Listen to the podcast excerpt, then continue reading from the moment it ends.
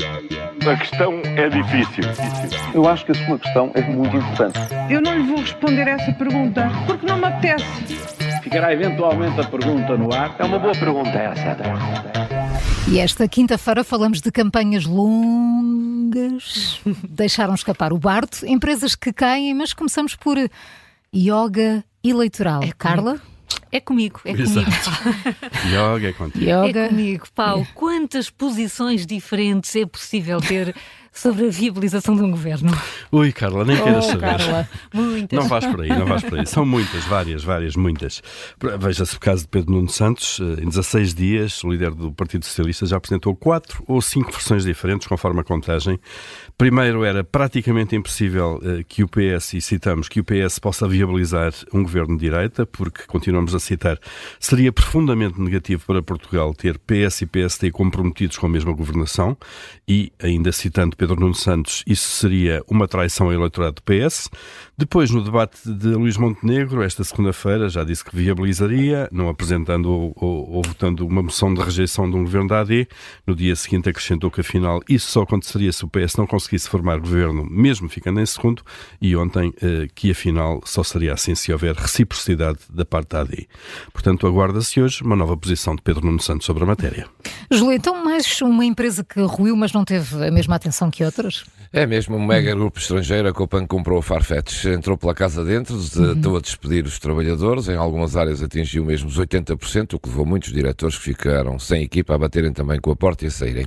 Não há notícias de reações de partidos e políticos, porque se trata de uma empresa, privada, aqui é o mercado a funcionar, que importa quem é o comprador, o que vai fazer e o que importam os despedimentos. De resto, fica para a história mais uma empresa tecnológica sediada em Da Palmeira, cresceu desmesuradamente, foi tida como um sucesso do outro mundo e em pouco tempo ruiu. Andamos a ouvir muitas histórias destas. Pois é. Paulo, e quem é que, quem é que a AD deixou escapar durante assim, umas horas? Olha, parece que deixaram escapar o bardo da coligação, não é? Ontem. E ele fez estragos, claro, não é? Gonçalo da Câmara Pereira andava desaparecido desde a apresentação da própria AD, da própria coligação.